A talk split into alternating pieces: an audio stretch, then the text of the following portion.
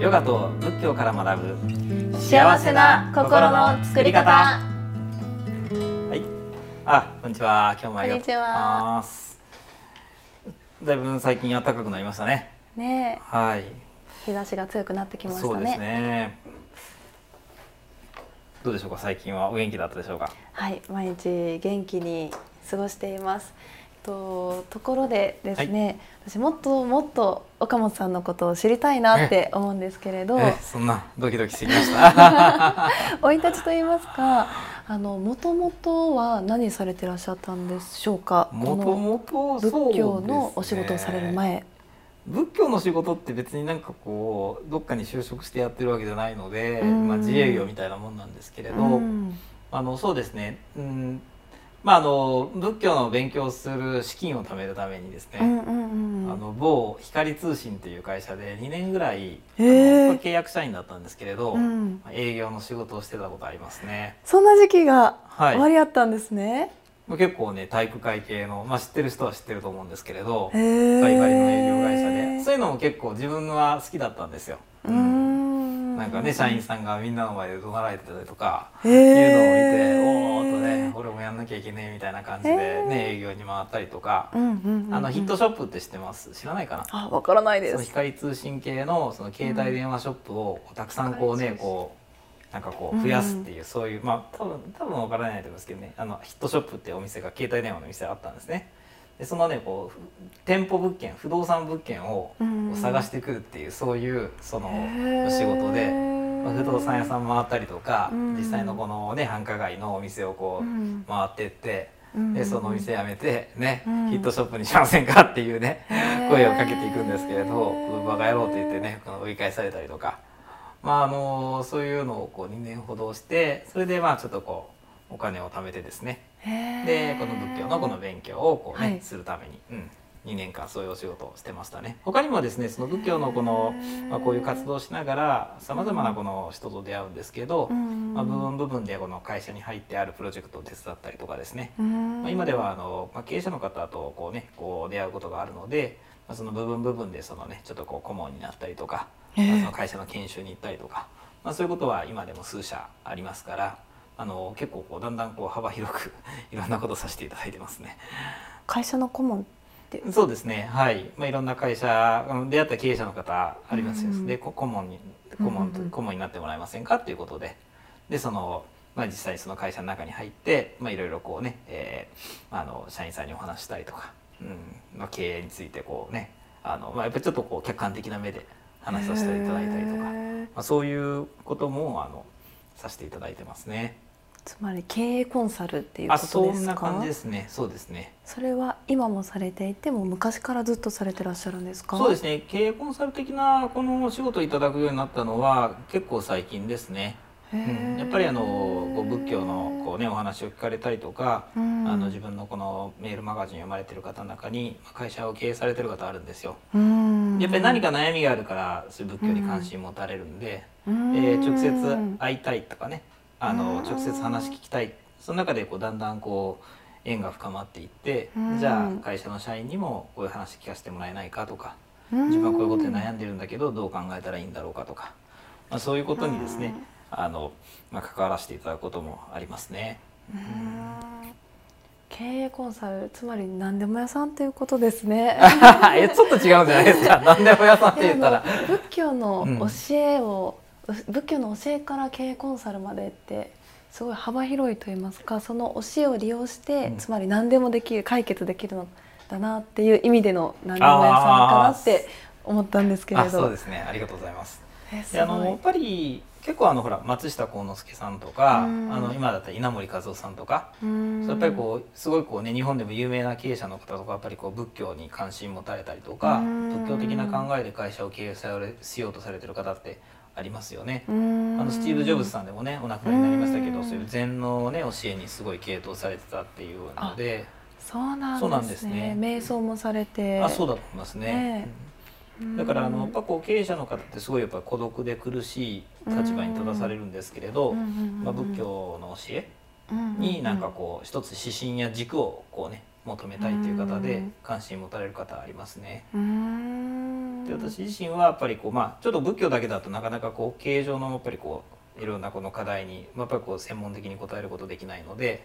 途中でやっぱりこう経営者の方にこうちゃんと答えたいと思ってあの経営学をですねあの専門にこの学びましたね一応あの MBA っていう資格をこうあの取得しているんですけれどだから一応経営学っていうものに基づいてその具体的なアドバイスもこうできるのかな、まあ、そっちはまあ本当にこの専門家の人たちはもっとたくさんいるので、まあ、自分はそこはそんなにねあの超専門家っていうわけではないんですけれど仏教と経営学の2つの面からですね、うん、経営者の方にアドバイスさせていただいてますね。ちょっとこちらの番組でもぜひまたお話ししていただきたいですね。そうですね、うん、はい、やっぱりこうね自分が学ばせていただくことがすごいたくさんあるので、うん、はい、自分が何かお話しているというよりも自分が教えていただいているっていうそういう感じですね。私も楽しみにさせていただいております。はいはい、と前回え心の癖どうやったら気づけるのかっていうところで終わったかと思うんですけれど、うん、ちょっとそのあたり教えていただけますでしょうかそうですね、うん、ちょ前回からずっと考えてるんですけど なんかヨガにはそういうのあるんですか心の癖のこう気づき方というか、うん、気づき方気づき方、まあ、ヨガって私がよくお話ししているのはヨガってどれだけ無意識のところに意識を向けていけれるかだと思うんですよっていう話はしていて、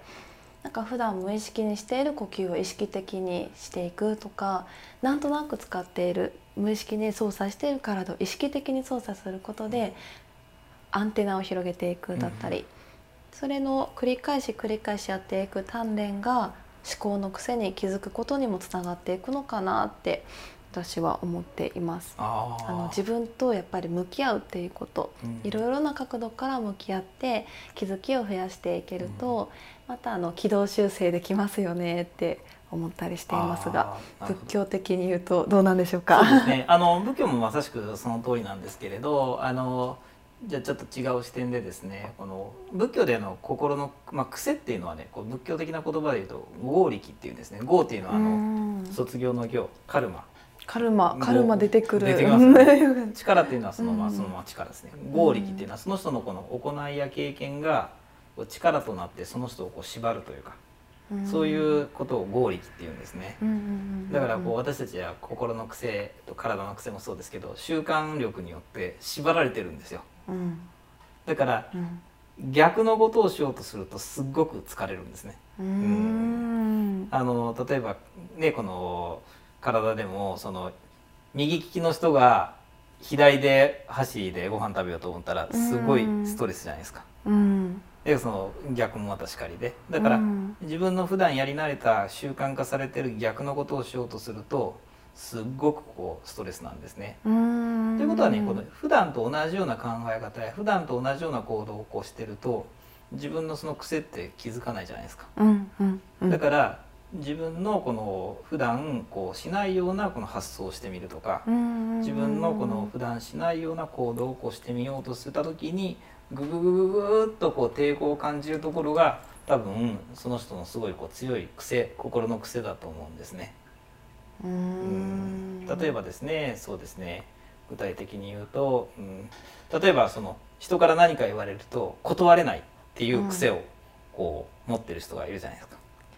あ、それ私にもあります。すはい。だったらば今度言われた時には、あ、私は結構ですって断ろうって決めてやろうとするじゃないですか。だけど、うーってできない。嫌って言えない。これはまあねこの相手の言われたことを受けちゃうっていうそういうこうねこう習慣習慣化されてるわけですね。っ